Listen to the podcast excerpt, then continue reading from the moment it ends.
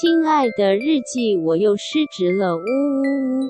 本集节目由晚安小猪屋版权水晶音乐赞助播出。我想要分享我们去元旅时候太做闹一个笑话，又是什么？我们最近刚从那个元旅回来，我跟员工们我们去泰国玩，去曼谷，嗯、而且还还愿嘞，我就我就去那个四面佛，真的跪在佛前，然后后面有泰国的舞者在跳舞，这样，然后反正这一趟旅旅行就真的蛮开心的，有放松到。嗯、那泰座呢，就是在我们的赖群组里面又闹一个笑话，让我的员工就直接发现说，哇，百闻不如一见，终于目睹打错字这样。因为我们第四天的时候就安排去逛卡图卡这个市集，你有去过吗？没有。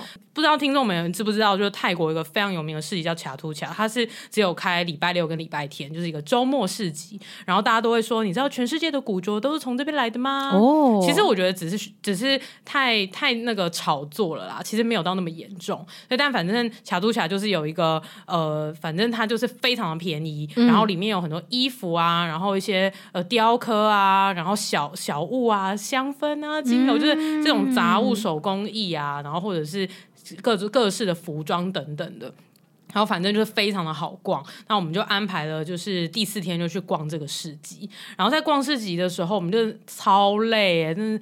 大这大太阳烈日曝晒，然后我们走到脚快断掉，但还是要逛。而且我特助甚至去逛第二天，嗯、就是在呃我们的旅程第五天，也就是也就是我们晚上都要飞回台北了。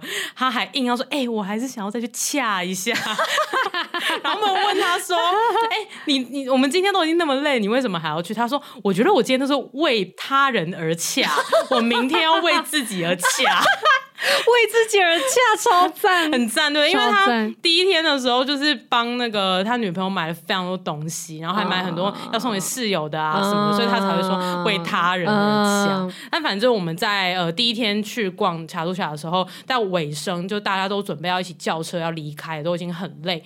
我们就约在一个地方要集合嘛，嗯、那刚好我特助跟那个剪辑小天使他们就去买一个仙草的手摇，然后听说很好喝，就问我们说要不要。然后我跟另外一个员工说，哦没有，我们没想喝。然后泰座就想要喝，然后呃反正小天使他们就传了这个菜单过来到我们的赖群组。泰座就是在看那个菜单之后就决定说好，那他要喝就是最经典的仙草奶茶，他就要打字就是打在那个赖群里面回他们，结果他要打成仙草奶茶。哪哪哪四个字？先是那个，就是先后的先，先，然后操是操作的操，先操奶茶再说，干起来，很震撼呢，震撼呢。对，他说我想好了，先操奶茶，先操围巾，对，是我我先操围巾，不然就不操不进了啦。失职日记是跟我们三个小杂宝一起聊聊职场生活的广播节目。失恋的时候会写失恋日记，失职日记的职是职场的职。我们每周会透过讲故事的方式聊工作大小事，聊那些年我们一起追的绩效目标，聊我们错付了多少青春在职场上。欢迎你们来到失职日记。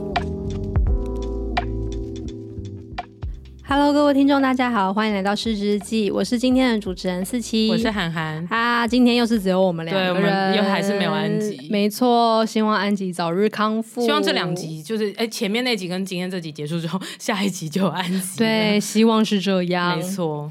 好的，那今天这一集呢，就是有一点点延续上一集我们在聊的东西。嗯。然后呃，帮还没听的观众复习一下，上一集是四七在讲说，我才刚开始接案。然后就离职之后开始。做自由工作，然后开始接案，然后就案件连环追撞，完全没办法消消化。对，大撞车的故事。然后我们在聊的过程中，好像有提到说，呃，有一个他想聊的事情是，呃，去承担一些不确定性跟风险这件事。嗯、那这也算是呃，不管是自由工作者啊，或者自己创业等等的人们，应该都会遇到的一个课题。嗯，所以我们想说，哎，那就开了一个专辑来好好的讲这个专辑，很像我们要发 EP。哇，你可能第一首是热带雨林，热带雨林，对。好，所以今天的故事主人公就是涵涵。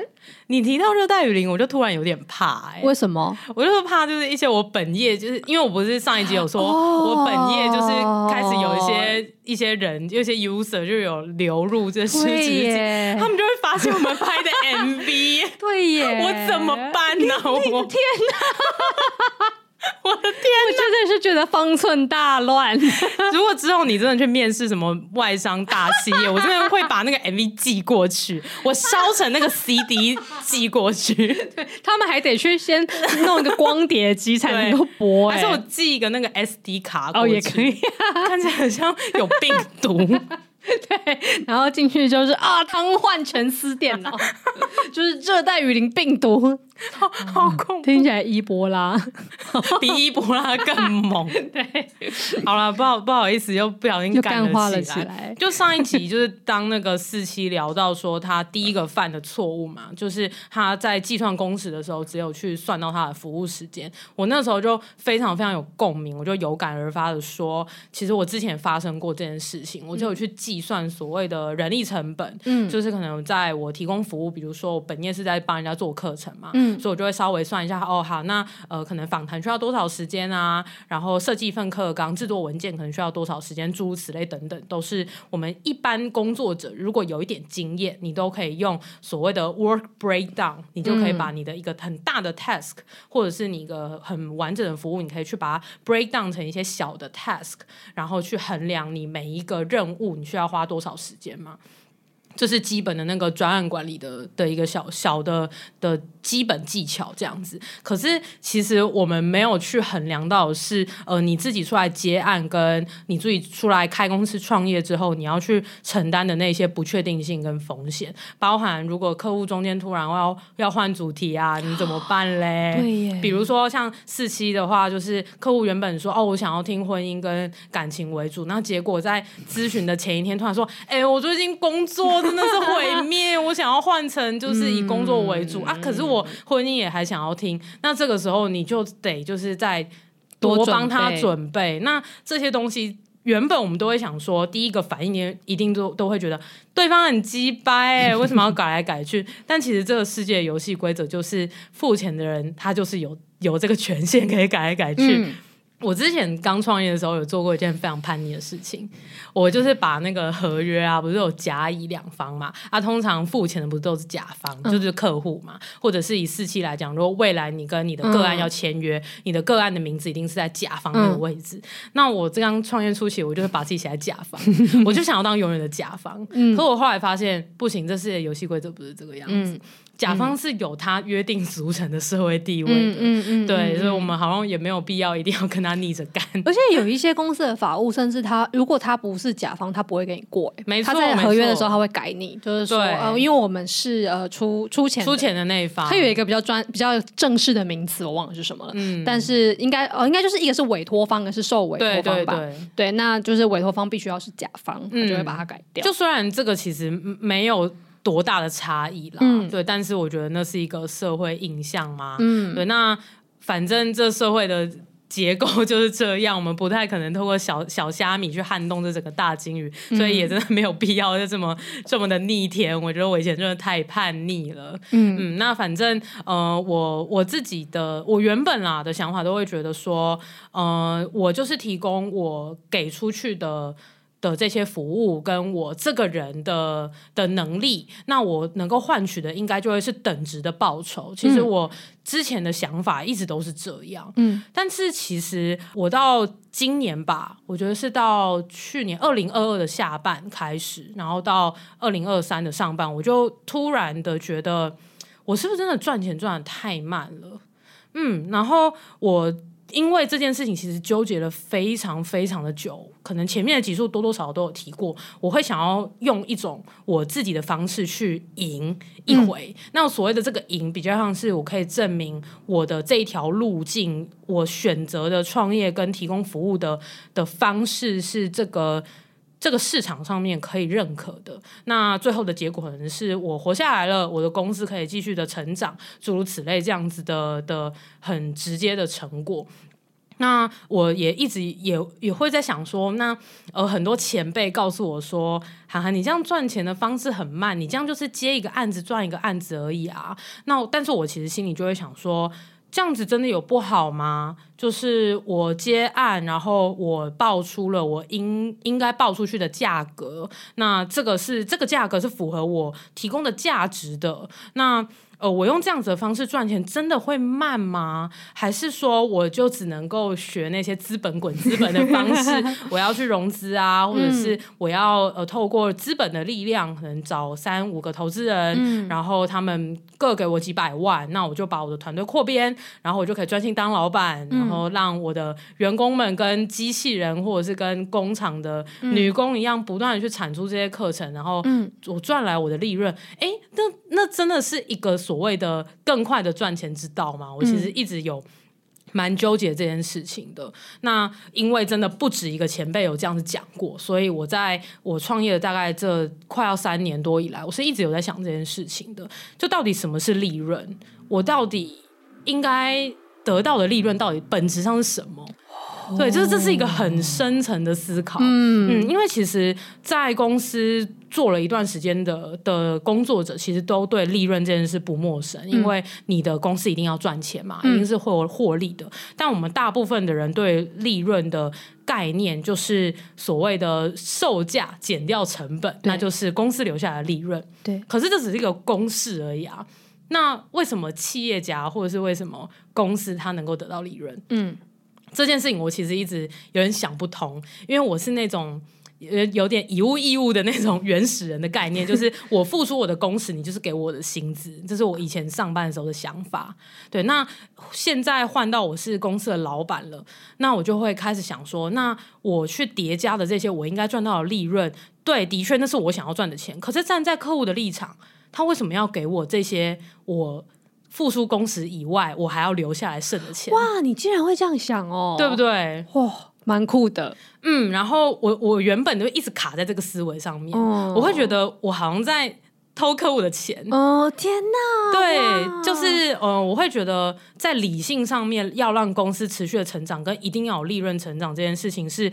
一个对我来说非常合理的事情，嗯、可是这基于我的出发点都会是我希望我的员工过得好，我希望我自己过得好，嗯、所以我需要利润。嗯，那这些利润到底应该从哪来？它的本质是什么？嗯因为你刚刚如果用这个想法去想的话，就变成是你的利润或是你的利益，你要过得好，你要舒服的这个东西，跟客户要的是冲突的。对，所以你会一直在，如果你在这个论述里面的话，你会不断的在打架。没错，然后我又是一个非常非常以客为尊的人，嗯，不是那种呃仆人式的服务，而是我希望他好。嗯所以我不会提供他，呃，我认为不适合他的服务。嗯、我婉拒过非常多人，就是因为他要拿非常多的钱来请我帮他做这个案子，可是我觉得不适合。嗯，对，那我是一个非常非常在意客户有没有成功的人，所以如果我多在他身上榨取一个 percent 的利润，我都会觉得。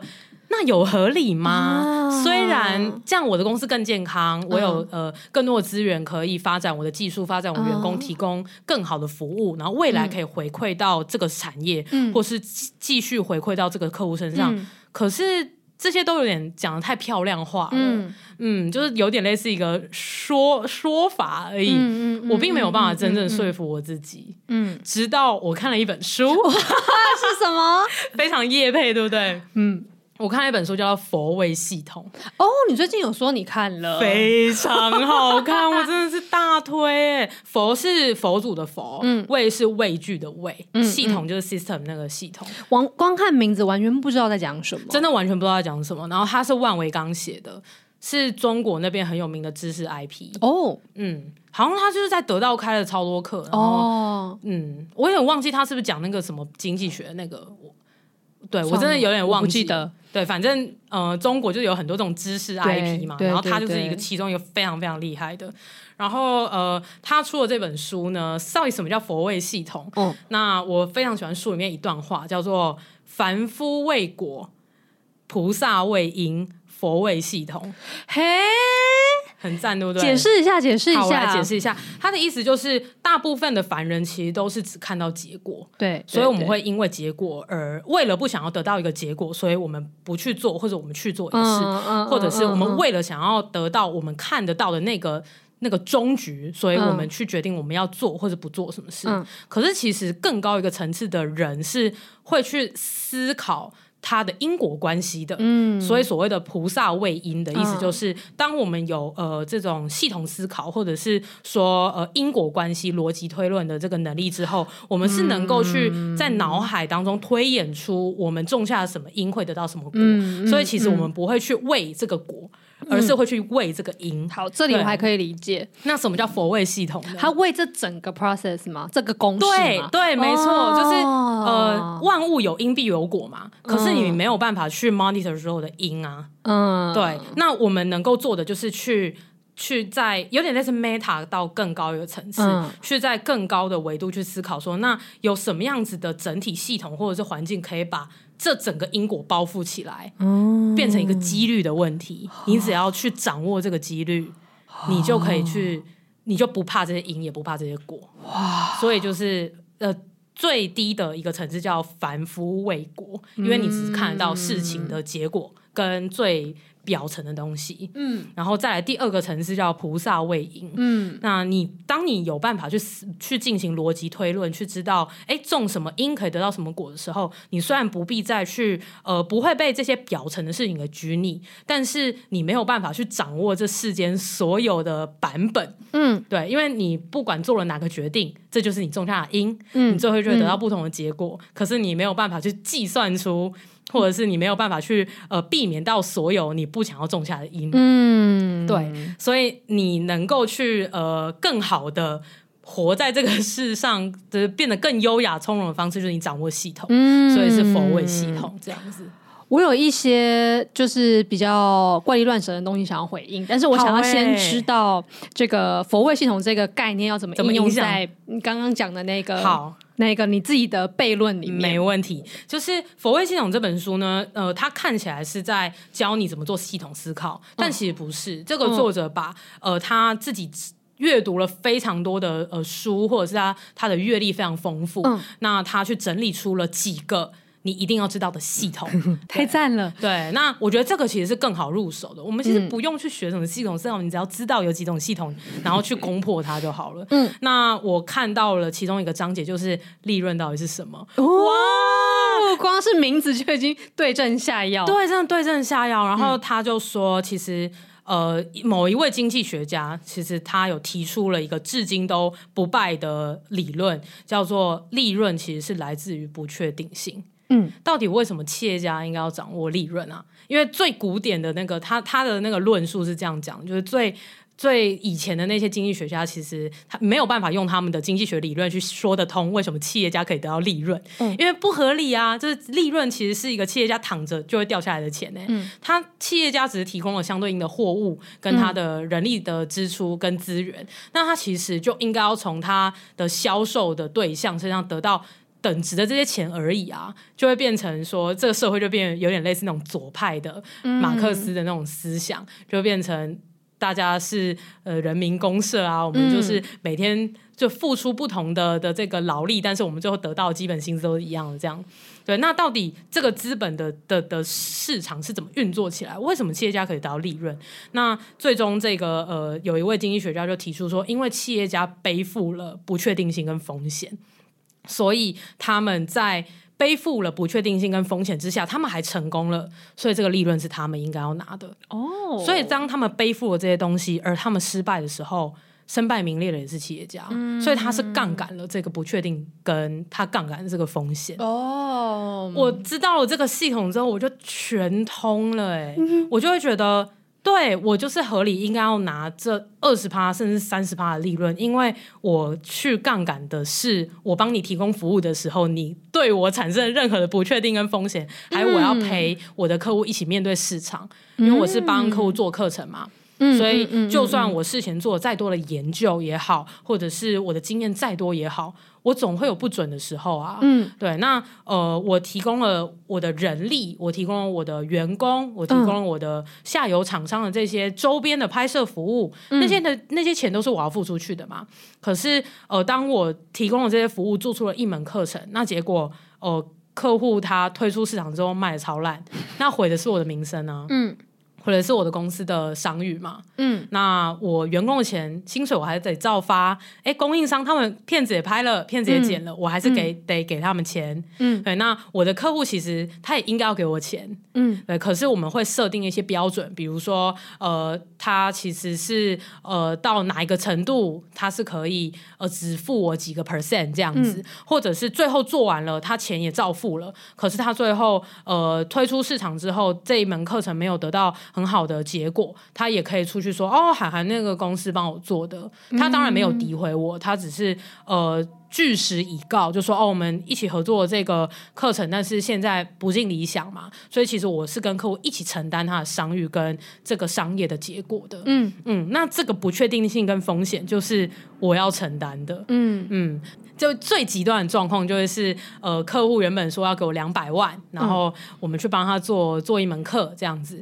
那我要给供应商五十万，那我的员工的薪水那边如果也要付五十万出去，那我剩剩下如果我的净利润，我先这样随便乱算，可是一百万好算不可能。对，那如果今天呃片子都拍了，东西也做完了，哎，客户也觉得很棒，结果他们公司破产了，他两百万付不出来，嗯、对，那呃。可能他前面的定金可能给了五十吧，嗯，那我最后是不是这样子就亏？我这样子亏多少？哇，嗯，算一下。我其实亏五十万，嗯，因为我原本应该要赚一百万。哦对啊，哦哦哦，对，就是我要付出去的钱总共有一百嘛，嗯，那我留在公司的钱是一百，那客户现在只给了我五十，你就是我对，对我就是亏了五十万，然后原本应该赚的一百万也没了，这样子，嗯，对，所以这些东西这些风险都是我自己出来开这间公司要承担的，嗯，所以如果我在这些不确定性跟风险之下，我还是把一个一个案子都做好了，然后一个一个推出去，那也得到市场的验证，或者是也让客户觉得满意。那其实那些利润就是我该拿的，嗯，我整个人都通了哎、欸，我就觉得这个系统我好爱哦、喔嗯，我觉得还蛮有趣的，因为它好像就是对于你而言非常的，就是刚刚讲的那个对症下药嘛，嗯，因为其实风险跟不确定这一件事情，它应该是对于你而言会非常有感的东西，对，因为你在做的做的事情，然后还有甚至是你在做的那个东西的本质吧，它就是容纳非常非常多不确定性。嗯嗯嗯，然后你本身也是对于危险这个东西是比较敏感的，对，我是极度风险趋避的那种，对对对对，所以刚好掉下这个理论了，它就是完全在你的点上，嗯，就是可以拿了它，然后就可以哎把原本的那个。那个限制住你的那个想法，就是哎，清理干净，没错，哦，好赞哦。然后我觉得在看了这本书，就知道了这件事情之后，我看了很多事情都有点改观了。嗯嗯，我之前都会一直纠结于我是不是在拿不义之财，或者是。我我明明知道那是我应该得的，但是我没有办法说服我自己。哦、那现在反而是一个我心安理得的去做，那我就也更能够坦然的去接受说客户要把他的风险丢在我身上，哦、我就觉得 OK 啊，你丢啊，反正我价格就是提高，嗯嗯，我要扛多少不确定性，我的利润就要多高。哇，我是觉得是个有趣的想法。对，而且我发现我也更愿意去跟我的供应商去。谈价钱，嗯。嗯，那之前的状态比较像是，呃，我的下游厂商都是密切配合，我们都是合作的非常的愉快嘛。嗯、那我就是非常不喜欢去砍人家的价钱，嗯，那呃，现在的状态比较像是，我知道这整个局是我的公司在 hold 的。所以我承担的风险比任何人都还要高，嗯，所以我就会更理直气壮的去跟供应商说，我没有要砍你的价钱，嗯，但是我的利润就是想要多，所以你可不可以给我另外一个更低配的方案？因为我的利润，我公司的利润就是要到多少这样子，嗯，嗯，然后我发现知道了这件事情之后，我觉得所有的事情都很开阔了。我觉得超赞的，啊、而且就是我刚刚在想说，为什么这这个概念，我虽然可以听得懂，但是他从来从一开始你讲的那个你的迷思就没有出现在我的脑中过，嗯、然后到这个系统，我也觉得蛮酷的，但是它好像就是不在我的点上。然后我刚刚突然想通说，因为呃，在钱这件事情上，不管是赚钱还是花钱，我一般来说都对于风险是过度低估的。就是，哎呦，就是基本上我就是一个过度乐观的人。防卫系统四期不畏风险，就是我我有想到说有一些风险，但是就是我想的那个就是远远的，通常都低于实际上一般的人会想的。不不要讲说实际上风险到底多少，因为风险它其实是很抽象的嘛。对、嗯，但是对，就是我心里的那个风险能够的存在那个大小，跟一般人脑中的那个大小就是不太一样的。所以房间里的大小 风险就在那儿。哎呦，没有看见。对，所以像就变成是他就不是困住我的点，嗯，但是其实定价我有另外一个困住我的地方，就是我也有我会不敢把价报高的的现象存在，可是我的点跟你点完全不同，我的点是对于我凭什么拿那么多钱。哦，它比较是一个对于我的自我能力，对，然后的跟呃其他人的比较心态哦，这一件事，这个很不一样，对，是一个很不同的事情。但是如果哪天呃我很想灵修的时候再来聊，因为这题目太灵修了，对，然后。这边，所以现在就只想回应一个，我刚刚说在听完佛位系统那个理论的时候，我有一个比较怪力乱神、比较怪力乱神的东西，其实也没有多怪力乱神啦，就是从呃另外一个角度来看，就是佛位系统这件事情，就是。呃，这样讲会有点断章取义，嗯，但是就是刚触动我的那个怪力乱神的点，就是我一直在一些身心灵的课程上面的学习，然后里面其实会提到说，你的心念其实是创造一切的关键，嗯嗯嗯，所以断章取义的说佛位的那个系统会是什么？然后我会呃，如果连接我的所学的话，就是那个系统其实是你的脑子是如何运作的的这个系统哦，对，这个很。很有共鸣哎，对，就是对，就是变成是说那个系统可以是怎样，其实那就是看你的心有多大跟多有力量。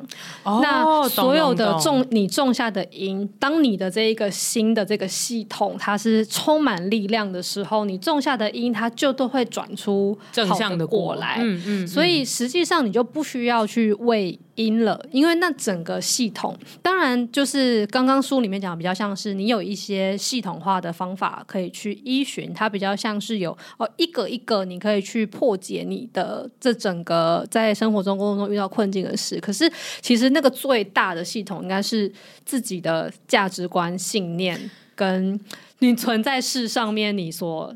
就是你的你自己的真理。哎、嗯欸，我觉得你没有断章取义。哦，真的吗？因为其实那本书里面虽然讲的是一个一个，你可以去依循系统，可是他讲的每个系统也都是你怎么看某一件事情。比如说，我对我最有帮助的那个篇章就是你怎么看利润。嗯，对。如果呃，你今天还是用一个销售减掉成本等于利润，嗯，这样子的心态在看利润的时候，你还是会。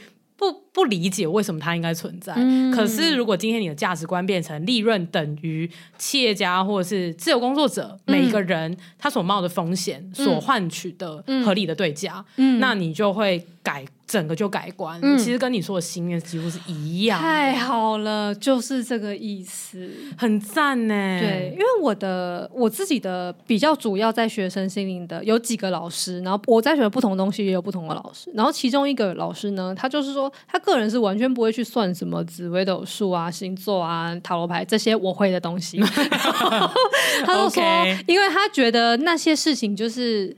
他不在乎，然后不在乎是因为他、oh. 他相信，就以他正在教授的这一套，其实也就是刚刚讲的那个，你的你的心念会创造一切这个外在世界的的际遇，那。就是只要你的心念是对的，你那个系统是好的的时候，那不管你的呃你的星盘上面写什么，你的命格里面写了些什么，你都是有办法把它转出最好的正向的结果。嗯、然后他最常讲的一句话就是说：哦，不管你发给我的是大牌小牌，在我手上都是好牌。哦，好哦，我觉得他有这个自信，真的很赞，很，很厉害。对，他就说，所以就是任何东西到我手上，只要透过我的想法是能够转念的。就我觉得他真的蛮让我体会到转念就是改变这句话的意思，嗯，因为以前我都觉得这句话很感化，嗯，但是因为我其实认识他也蛮长一段时间了，然后上了不多不少的课，然后看见他跟同学们在做的事情，然后发生的变化，就我真的觉得，哎，对啊，其实真的转念就是改变。我觉得会一开始会觉得转念即是改变这句话很干，是因为。大部分人都做不到转念。没错，其实转念比想象中的难非常非常多，因为那一些像刚刚涵讲的那个说我在拿的是不是不义之财，那个信念根本就是深到你，啊、你如果不去先认知到我有这个信念，而这个信念是不适合我的，我不想要的，然后我下定决心要让他走，不然他就是可以纠缠你一辈子。真的哎，对啊，因为就是根深蒂固，就是小时候就是没有教啊，或者会计就是这样教你算呐、啊，不然没有人教我们，没有人教我们呢、欸，对啊，对，所以。呃，就是要讲那个心念是很重要的事情。然后我自己在消化这个事的方式是说，对，虽然说我的老师说他一点不相信命盘跟什么什么的，但是对我还是在做这些服务嘛。但我觉得我很尽力在做到的事情，是在我在跟个案们解释他的星盘的时候是。将这个星盘用我所学到的这一个信念去诠释它，嗯、就是让大家都知道说，这一你有这样子的特质，他们其实都没有好坏之分，嗯、他们都有比较呃，可以说是比较不好的表现方式，然后，但是他也有非常的可以是很提升的，然后很对这个世界有益的表现方式。嗯，所以当你有办法都往那一个更。更正向的方向去引导。当你有这样的心念的时候，你能够创造出来的东西可以是无穷无尽的。真的哎，我真的是觉得。好有共鸣哦！嗯、我没有想到我们今天会把商学院跟灵修结结合在一起，对，就是一个这样子结合的小品。那最后我觉得可以分享一件比较小的事情，但它相对具体，嗯、因为我觉得我们刚聊的蛮抽象的。好，我觉得当我有了这个转念，就是知道利润这件事情的本质是风险跟不确定之后，嗯，我突然遇到了，我有点类似又照到一面镜子，然后我照到这个镜子，我看到过去的我啊。哦非常非常的灵修，就是当我了解到这个事情之后，其实不久之后就有遇到一个状况，嗯、那其实就是某一个来询价的客户啦，然后他的思维非常的特别，因为通常来找我的客户，他们都会希望我为他们。去成就他们商业上的成功嘛？比如说做了一堂课，然后这堂课爆卖之类的，嗯、或者是如果是那种不是要拿来卖的课，他也会希望说：嗯、哦，我在呃内部做这个内训，那我可以让我的长官觉得我做的很棒，或者是我真的是希望能够带来员工的绩效提升，就他希望我带他走到相对的终局的。我觉得这件事也非常合理。嗯，那我呃最近遇到了一个客户，他很特别，他就说。哦，没有，我没有想要你带我走到 end game 呢。他他的想法就是，我就只是有特定某一个环节，我想要请你帮我做。那呃，所谓的前段，我们公司内部的商业策略，或者是后段，你做出来之后，我们会怎么去应用，最后变成成果，你都不用管，我也不想要你管。哦，嗯，他把你当成一个非常单纯的零件吗？对，他把我当成这个而已。对，然后我觉得非常的特别。然后在我遇到这个来询价的人之后，我就突然觉得怪怪的，好像有需要灵修的点。那我灵修之后才发现，我看到我过去的我，哎，因为过去的我就是把我自己当成一个超厉害的零件。哦，嗯，我刚创业的时候，我最讨厌那一些客户说。涵涵，请你把我带到中局。